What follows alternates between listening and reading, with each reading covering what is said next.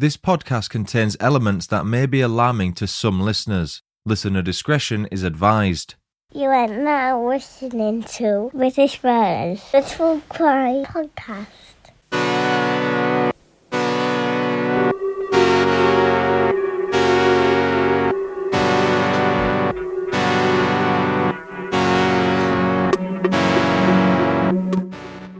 Everyone, and welcome to British Murders, the podcast focusing exclusively on British murder cases and serial killers. I'm your host, Stuart Blues, and this is the Season 10 special. Just a one parter this time, which I'm sure you'll be glad to hear. Before we get into it, let's break the ice. The show's first opening icebreaker segment is this True facts that sound like bullshit. Did you know it can take up to two weeks to make one jelly bean? Part of what takes so long is that the candy rests a lot in between the steps that's sort of involved for the process. Sometimes it rests for a day, other times it's for several days. It depends on the flavour. Now it's time for the show's final opening icebreaker segment. Random quote of the day. Listen to people and treat people as you find them. There's an inherent goodness in most people. Don't prejudge people. That was my mum's advice anyway. That was said by the actor Sean Bean, a Yorkshire legend. Now, this case was suggested by five listeners, so it's about time I covered it. Molly Hope and Michael Scully suggested it via BritishMurders.com. Katie Hardin did so via Messenger, and Gary Snaith and Jaden Linnett did so via Instagram. We're in Killamarsh this week, a village in northeast Derbyshire. Here are five quickfire facts about Killamarsh. Number one, the name Killamarsh is first attested in the Domesday Book of 1086, where it appears as Chynwald Mask. What the hell does that say? Maersk. I don't even know how to say that. I've practiced it a few times. The name means Chynwald's Marsh. So maybe that's how you say it. Who knows? Number two, the community of Killamarsh originally grew from a farming community self sufficient in agricultural and dairy produce since the Middle Ages. Number three, in the 19th and 20th centuries, Killamarsh became a coal mining village as the burgeoning Sheffield iron industry demanded coal and transport links with Sheffield matured. Number four, Fred Greaves, the first person in Derbyshire during World War I to be awarded a Victoria Cross, was born in Killamarsh in 1890. And number five, footballer Millie Bright, who is the captain of Chelsea FC Women and was also part of the Lionesses Women's Euro 2022 winning squad, attended Killamarsh Junior School and used to play for Killamarsh Dynamos. The approximate population of Killamarsh, according to the 2021 census, is 9,261. Before we get going, I want to offer another content warning as this story more than justifies it. Firstly, this is an extremely recent case. The person responsible for the horrendous crimes I'm about to discuss was only sentenced in December last year, so I want to exercise some caution with the details as it's still so fresh and raw. We're also three days removed, assuming you're listening on the day this episode was released, from the second anniversary of this story's tragic events. Typically, I don't cover such recent cases but as I said earlier, five listeners have requested this story, so it makes sense to cover it as it's clearly something my audience wants to hear about. The two main areas I want to warn you about are the murders of multiple children, as well as the sexual assault of one of those children. This has been an incredibly difficult case to research for that reason, and I offer my sincerest condolences to the family members whose lives have been devastated by the events I'm about to discuss. As always, I'll tell the story as objectively as possible, so I will spend a fair portion of this episode discussing the person responsible for these heinous crimes. In this case, it's crucial to do so because there were so many failings by the system over more than a decade, which means that, in theory, this tragedy could have been avoided entirely. That's why I've included the subtitle An Avoidable Tragedy with a question mark in this episode's title. Terri Harris is the first person I'd like to introduce you to this week. Born in roughly 1986, Terri was the only child of her loving parents, Lawrence Harris and Angela Smith. Brought up in the East End of England's capital city, Terri remained in her native London for 17 years before uprooting 180 miles north to Sheffield, South Yorkshire, with her mum. Not much is known about her parents' relationship, but Lawrence didn't make the move with Terri, so it's pretty logical to assume that his relationship with Angela sadly did not last. Lawrence was living in Essex by then, with Terri making the 190 mile trip south as and when she could to spend some time with him. Growing up thereafter, predominantly with her mum, meant that Terri had an immensely close relationship with her. The two were besties to say the least, and Terri's naturally caring nature was displayed in full when Angela was going through an illness of some kind that required her to be cared for. The mother and daughter were a dynamic duo who could easily spend hours upon hours chatting about anything and everything. They thoroughly enjoyed each other's company. It won't surprise you after hearing about Terri's caring ways that she earned a living as a care worker. Putting others first was what she did best. She was great at it. Her selfless nature was known to everyone who knew her, especially her ultra proud parents and grandparents, with whom she also shared a close bond. Terri's parents have said of their daughter, Terri would put herself out not just for her family and friends, but anyone who needed her help. She absolutely loved her work as a care worker and would go above and beyond for the people she cared for. She was her mum's rock throughout her illnesses and was absolutely idolised by all her grandparents. Terri idolised them back in return. As she began to mature into the kind and friendly woman she became, Terri's East End roots were never far from the surface. She was an avid football fan, with former Upton Park residents West Ham United being a favourite team. By around 2007 or 2008, Terri was pregnant with her first child, a son called John Paul Bennett. John's dad, Jason Bennett, would have two kids in total with Terri, a couple of years after John was born, the doting parents completed their family by welcoming a little girl to the world whom they named Lacey. But let's talk a little bit about John first. I want to clarify that I'm unsure if his first name was John Paul, as in it was meant to be said in a double barreled way, or whether Paul was his middle name. I have seen some quotes from his dad Jason referring to him as just John, though, so I'll be referring to him as such for the remainder of the episode. John was the apple of his dad's eye. Described as being Jason's mini me, the teenager had first attended a primary school in the Woodhouse suburb of Sheffield before moving on to attend Outwood Academy City, a welcoming and supportive academy with outstanding Ofsted rated leadership. A well mannered lad with an inquisitive mind and affectionate nature, John was keen on all things computers and video games, with his preference being on the side of Xbox rather than PlayStation in the console wars. Of course, like his mum, John was mad about football and no doubt also supported the Hammers. I'm taking a logical guess there. John could just as easily have supported Sheffield United or Wednesday, seeing as he was born and raised in the city. We know by now that Terri's was a loving family with a tight knit bond.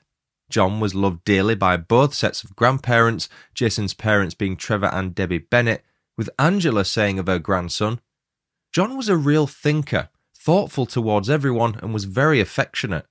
Even as a typical teenager who loved playing his games console, he always gave me a kiss and told me he loved me.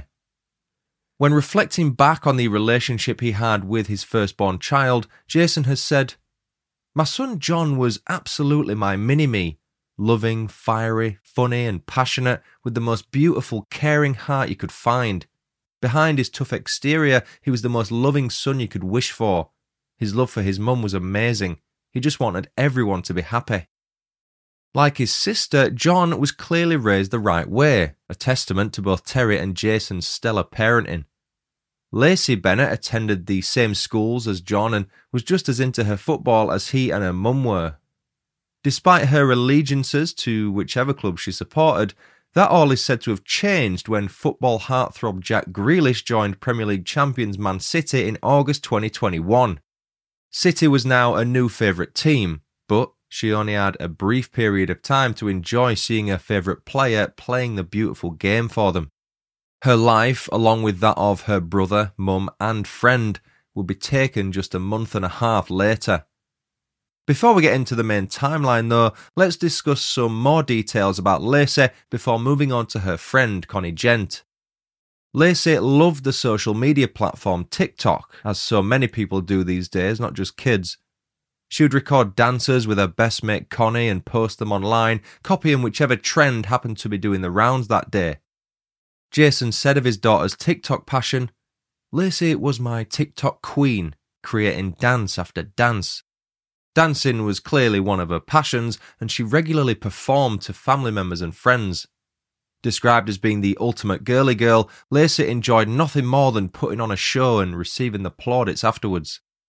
Along with her brother, Lacey had a bit of an inside family tradition with her dad whenever they drove around in his car. They would belt out the song Never Enough from The Greatest Showman until their voices almost broke. You can imagine how much laughter and joy that brought Jason, as well as the kids. Like her best friend Lacey, Connie Gent was an 11 year old pupil at Outwood Academy City who was also obsessed with making dance videos for TikTok. Her close relationship with Lacey was no secret. Charlie Gent, Connie's dad, would hear about nothing else other than the two girls' exploits and adventures whenever she stayed over at his house. A lover of music and singing, you can imagine the two girls performing to whomever they could get to watch them sing and dance to the current trendiest song in the charts. Referring to his daughter as his little sidekick, Charlie has gone on record saying, Connie was an absolute superstar in every way. She had a gift. If someone was down, she could instantly make them feel okay. She lit up every room she went in and meant something to everyone she came across, even in hard times. Connie had the ability to keep everyone smiling. Kerry Shelton, Connie's mum, has revealed further insight into the wonderful little girl her daughter was and explained how much joy she brought to everyone. Connie had an amazing imagination and was always ready to put on a show, especially at Christmas when she'd write plays to act out with her brothers and sister. At birthdays, Halloween, or at any given chance, Connie would be organising, making, or baking. She always made things so special. All three of the young children in this story were clearly raised wonderfully, and the world was a better place for having them in it. Sadly, all of their lives, including John and Lacey's mum Terri's, will be taken away within the space of a few hours by the next person I'm going to introduce. There's a hell of a lot more information available about Damien Bendall than Terri, John Lacey, and Connie, mainly because of an independent serious further offence review published in January 2023 by HM Inspectorate of Probation. I've linked the full report in my show notes if you're interested in reading it. Bendall was born on January 6, 1990. That's about as much as we know for sure about his childhood and early life. There's no information regarding the identity of his parents that I could find anyway, which, given what he did, doesn't come as much of a surprise. That leaves us with nothing more than pure speculation based on the back of Bendall's testimony regarding the alleged abusive childhood he experienced. According to Bendall, he was subjected to physical abuse from his stepdad on multiple occasions, he doesn't go into detail as to what said abuse consisted of, but as a result of the emotional damage it caused, Bendall found himself navigating towards older children when it came to choosing his peers. A feeling of perceived protection, perhaps? Whatever the reason, he felt like he belonged in a crowd of older kids. Just 12 months before the turn of the millennium, a nine year old Bendall was supposedly involved in the local drugs gang and earned his stripes as a street level dealer. If that's true, it speaks volumes about how little his guardians, and I use that term loosely, cared about his whereabouts and safety. Bendall said he was exposed not only to a plethora of illegal drugs and their users, but he was also heavily involved in criminal activity, with robbery and armed robbery being something he would go on to be charged for on more than one occasion as he grew older. The remainder of his teenage years saw Bendall in trouble with police on numerous occasions, with varying levels of charges and sentences being handed down. A day after his 14th birthday, Bendall was reprimanded for criminal damage after deciding to egg someone's house. Just 13 years old when the offence was committed, Bendall was reported to the police by the woman who lived in the egged property, and he soon found himself with his tail between his legs. His series of petty crimes continued thereafter into his young adult years, with the next serious charge being received in April 2010. By the age of 19, Bendall was considered a veteran drug dealer, having been involved in it for a decade. In December 2009, he was caught in possession of cocaine, a Class A drug, but the quantity recovered must not have been sufficient enough to warrant jail time. Likely only having the drugs on him for personal use, Bendall received a caution and was sent on his way. Two months after receiving the caution, Bendall's criminal activity escalated drastically when he committed an unarmed robbery with such ferocity that he left the victim, a man of Asian origin, unconscious. Attacking Asian men would become somewhat of a theme with Bendall, something which he attributed to being a member of the Aryan Brotherhood, a notoriously violent white supremacist group and organised crime syndicate. Upon his flesh were two neo Nazi inspired tattoos, but questions about his official status as a member of the AB soon came into question. I'm no expert, but I believe it's a US only based prison gang, right? I could be wrong, but his probation officers were equally as sceptical, despite Bendall's claims of mass violence towards those of particular ethnic and minority groups.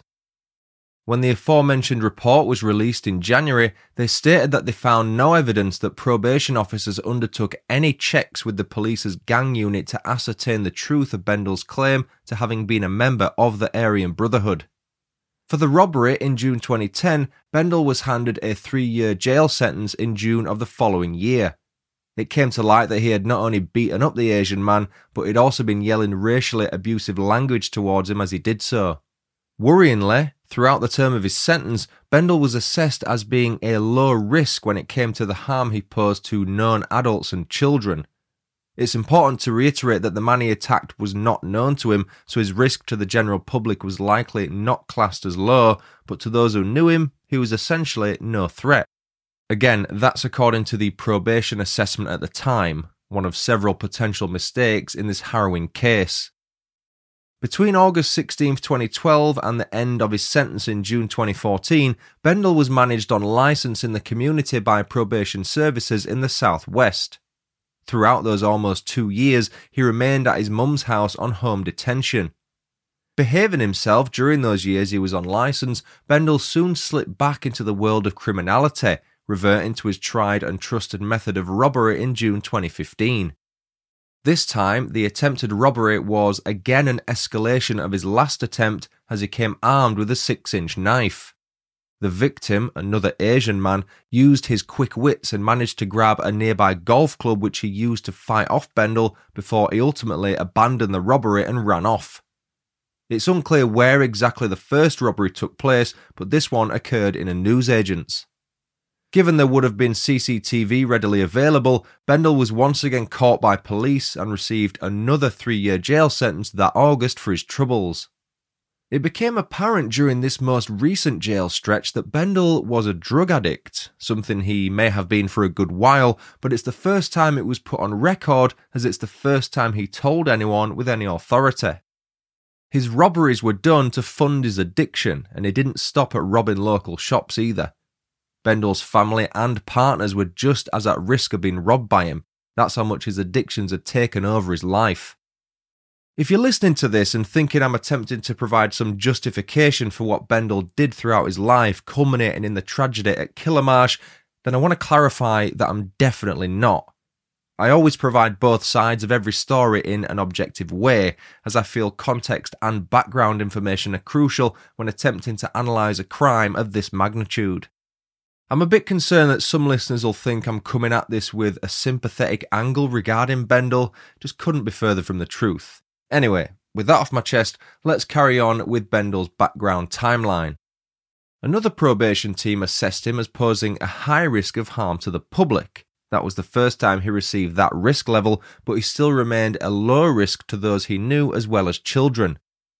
The high risk rating was justified because on May 10, 2016, Bendall violently attacked two prison officers, leaving one of them with injuries so serious they required surgery and spent an extended period of time off work.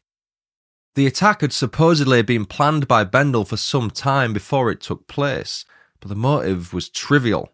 He'd been refused a prison transfer. An interesting tidbit that doesn't have much context or reasoning behind it was that one of Bendall's exes phoned the prison in Exeter, where he was incarcerated, and asked them to prevent him from ever seeing her again. The identity of the woman is not known, and it's at her word that we assume she was Bendall's ex, but she volunteered some information regarding his threatening behaviour during the relationship that adds further worrying fuel to the fire that is his dangerous personality. He not only stole from her, so said the woman, but he was also physically abusive towards her. She never informed the police of any incidents at the time they happened, but she probably felt safer coming forward knowing that Bendall was behind bars. How about this for some more unbelievable failings by the system? There was such a delay in him being charged for the attack on the two prison officers that Bendall actually ended up being released from prison on license on December 20th, 2016. I shit you not when I say that just one day later he was recalled to prison after failing to report to his allocated approved premises. Those are properties that house ex prisoners in the community. It's been admitted by probation practitioners working with Bendall at the time that their workloads were unusually high at the time and the pressure was overwhelming. A combination of staff turnover, sickness, and short term placements meant that only a few cases could be effectively managed, and many mistakes occurred as a result. The story will continue after these quick messages. And now, back to the story. With Bendall back in prison after breaching his license conditions, he was soon charged with GBH and two counts of assault against the two prison officers. In January 2017, he received a 30 month prison sentence but was released on license nine months early on October 31st, 2018. If you've never experienced staying at an approved premises before, then let me explain what the crack is. There are a set of strict rules you must follow at all times.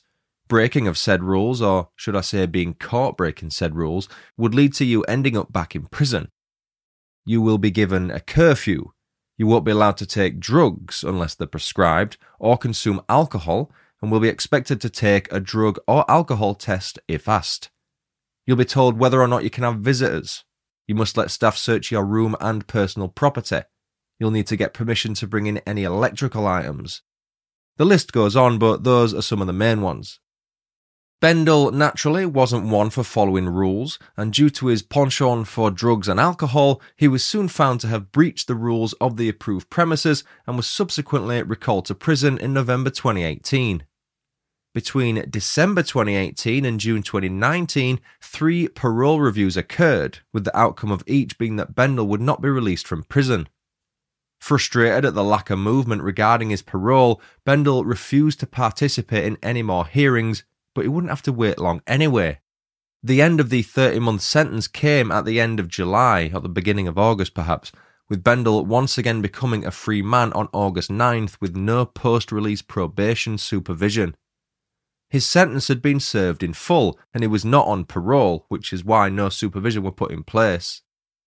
Seeing as he was not being monitored or supervised, we can only imagine what sort of antics Bendall got up to but a call from Wiltshire Police's Child Sexual Exploitation Unit on March 17, 2020, gives us a concerning idea. They contacted the probation service on the back of concerns they held regarding the risk Bendall posed towards young girls. He posed a high risk of serious harm to girls, and the harm was sexual in nature. They had evidence of some kind which led to them making the call, although I can't say for sure what said evidence was, because the probation service did not inquire as to why the police were interested in Bendall at that time. The details of the detective constable working the case at Wiltshire Police were left on the contact log, but nobody contacted him after that initial phone call to ascertain their concerns. This is the point in the story where the dots start to connect. Bendall met Terri on a mobile dating app around a month into the first UK lockdown, April 2020. Shortly before that, Terri and Jason's relationship had ended. The circumstances of how and why are unknown to me, but I think it's fair to say that signing up for a dating app in the immediate aftermath of a relationship breakdown can be considered a pretty normal thing to do. I won't go into the potential dangers of using such apps, but there's plenty of data out there should you wish to conduct your own research. Bendall must have gone on a serious charm offensive because not long after meeting Terri online, he moved into her home in Woodhouse, thus revealing his existence to John and Lacey. Over the next year and a half, the probation service made a series of catastrophic errors when handling Bendall's case after he committed an act of arson without intent in the Wiltshire town of Swindon on May 9, 2020. Because of the backlog of court cases due to the COVID 19 pandemic, nine months would pass before Bendall had to face up to what he'd done in court. During that interim period, concerns were raised by friends and family of Terri, including her mum Angela, due to the behaviour being displayed by her new boyfriend. The main concern was his drug use. It's not exactly something you want displayed around children, but it also will have affected how Bendall behaved towards Terri and anyone else he interacted with. The extent of his drug fueled behaviour is left open to speculation. I couldn't find any information to indicate that Bendall was abusive towards Terri, whether that be physically, emotionally, or mentally, but given his history with ex girlfriends based on their testimony, I'd suggest it can't be ruled out. In September 2020, Terri and the kids moved away from Woodhouse to be closer to Angela, ultimately settling in our main location, Killamarsh. When Bendall finally appeared in court charged with arson on February 24, 2021, it was requested that a pre sentence report be completed by a probation court report author. The UK government website describes a pre sentence report as an expert assessment of the nature and causes of an offender's behaviour, the risk they pose, and to whom, as well as an independent recommendation of the sentencing options available to the court. On the back of that request, the author spoke to Bendall on two separate occasions, as was the practice at the time given COVID restrictions, and delivered what is known as a fast delivery report to the court on June 7th. A fast delivery report is typically shorter and less detailed than a standard pre sentence report and can be used for medium risk of harm cases. Even though four months had passed, a series of COVID related delays meant that a full standard report was not completed. Bizarrely, the report was, for some reason, backdated to March 24th, and its quality was said to be extremely poor by the inspectors who carried out the serious further offence review published in January this year. There was deemed to be insufficient critical analysis of Bendall's case within the report, as well as the risk he posed to the public being incorrectly stated as medium rather than high, which in hindsight it clearly was. He was also classed as low risk when it came to harming his partners and children. That led to a misrepresentation of the danger he posed to those close to him when he attended court to be sentenced for arson. The sentencing recommendation within the fast delivery report said a curfew requirement was suitable. That's it. As a result, Bendall was handed a 24 month suspended sentence order on June 9th the details of which included 175 unpaid work hours, 20 rehabilitation activity requirement days, a six month alcohol treatment requirement, and a five month curfew requirement. For those who aren't aware, a suspended sentence order allows the offender to serve their sentence in the community rather than in custody, hence, their sentence is suspended. Two years or 24 months is the maximum sentence for an SSO. Because Bendall gave Terri's home address to the court, the National Probation Service's East Midlands Division, as it was known at the time, was allocated the case. Bendall's sentence in the summer of 2021 came at a time of mass change for the probation service as it became unified. In fact, his sentencing came just a fortnight before the unification, leading to an entirely inappropriate curfew condition for him to be living with Terri and her children at 54 Chandos Crescent in Killamarsh. Further mistakes were made due to what has been described by the Probation Service's then newly formed East Midlands region as unmanageable workloads. Again, high levels of staff turnover combined with untrained, unqualified, and inexperienced staff, as well as many staff members being off work sick, meant that Bendall's case was allocated to a probation officer who was inadequately skilled and prepared for a case of such magnitude. Even a risk assessment in July of that year, which stated Bendall's risk would drastically increase if he began consuming drugs and alcohol, didn't prevent him from doing so the following month. After they were informed of Bendall smoking weed and drinking high ABV spirits, the allocated probation practitioner contacted Children's Services. They inquired as to whether a referral was suitable due to Bendall's weed smoking, but no formal referral was made or recommended. Despite having to work unpaid hours and attend rehab, Bendall did neither in the first six weeks after his sentencing. Appointments were regularly missed, with a total of seven appointments being attended, four in person and three over the phone, by the end of August. As we move into September 2021, the month in which our main timeline began, we start with Bendall failing to comply with another telephone appointment for which he received an initial warning. By that time, Terri was pregnant with Bendall's child, but text messages sent between the two suggested that their relationship had taken a turn for the worse. Bendall also somehow managed to convince his probation officer that he was no longer consuming drugs or alcohol, despite the fact he regularly still was. The handling of Bendall's case between his June 2021 sentencing and the events I'm about to discuss that September was later described in the January 2023 review as falling well below the necessary standard required by the probation service. Now, there's absolutely no nice way to segue into the main timeline, so we may as well jump right in. A small preamble to this story is the testimony of a witness, a fellow neighbour living at Chandos Crescent, who claimed to have heard Bendall and Terri having an argument on Thursday, September 16th, after which Bendall reportedly shouted as he walked away from Terri's home, This is not finished yet. The following day, Connie returned to Lacey's home once school finished after asking her mum if she could stay there for a sleepover. With Terri and Connie's mum Kerry giving the green light, the girls prepared themselves for a night of girly fun. On the Saturday, Connie and Lacey spent the afternoon outside the property selling sweets from a stall. Their intention was to raise money for the charity Cancer Research UK. That just speaks volumes as to how well raised the two girls were and just how much kindness, love, and light they brought to the world. With the girls and John being given a curfew of 8 pm that evening, all three of them were back at Terri's house in good time. Connie had asked her mum if she could stay over for one more night, which Kerry advised she could, as long as it was okay with Terri, which it was. The last contact Connie Gent had with her mum was shortly after 9pm, when Kerry sent her a message on WhatsApp saying good night. Connie replied instantly with a good night of her own. John was speaking to his dad that night via message regarding what Christmas present he wanted from him. That appears to be the last interaction between John and Jason. At 9:42 p.m., John sent a text to Terri letting her know that he was about to get into the shower, and by the time 10 p.m. came around, all three of the children were reportedly tucked up in bed after having brushed their teeth. If you're wondering where Bendall was during those hours, he was desperately trying to score some gear from his dealer, whom he'd been phoning constantly with no answer. Bendall, who also sold drugs, had also been sending messages to all of his clients in the hope of making a quick buck likely with the end goal being to further fund his own habit.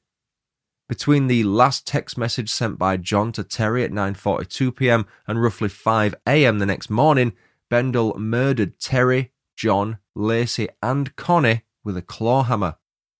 They were each attacked one by one and in separate rooms in what was an extremely cold and calculated series of attacks.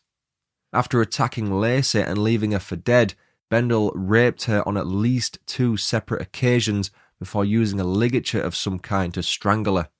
That last act contributed to her death along with the blows from the claw hammer. Acting as though nothing had happened after the fact, Bendall visited a local store to buy some cigs and took John's beloved Xbox console in a taxi to a store in Sheffield, where he exchanged it for a pittance of cash, which he then used to buy drugs. His later testimony saw him claim that he then consumed three to four bags of cocaine before finally passing out. On Sunday, September 19th, Bendall was arrested in connection with the murders of Terri, John, Lacey, and Connie in a moment caught for the world to see on police bodycam footage. If you want to see it, it's online, but it is a tough watch. Derbyshire police received a call at 7.25am that morning from a concerned individual, later confirmed to be one of Bendall's relatives, possibly his mum. They informed the police that Bendall had stabbed himself and that they held concerns about his health and the potential risk he posed to others in that situation. As the first set of officers made their way to 54 Chandos Crescent, Bendall phoned 999 himself at 7.38am. He soon bumped into the officers sent to the property on the back of his mum's phone call and calmly informed them that he'd killed four people and stabbed himself twice with a bread knife, once in the chest and once in the stomach. He was then formally arrested on suspicion of murder at 7:47 a.m. Bendall then said something truly disturbing. He said, "The whole house is covered in claret. I used a hammer.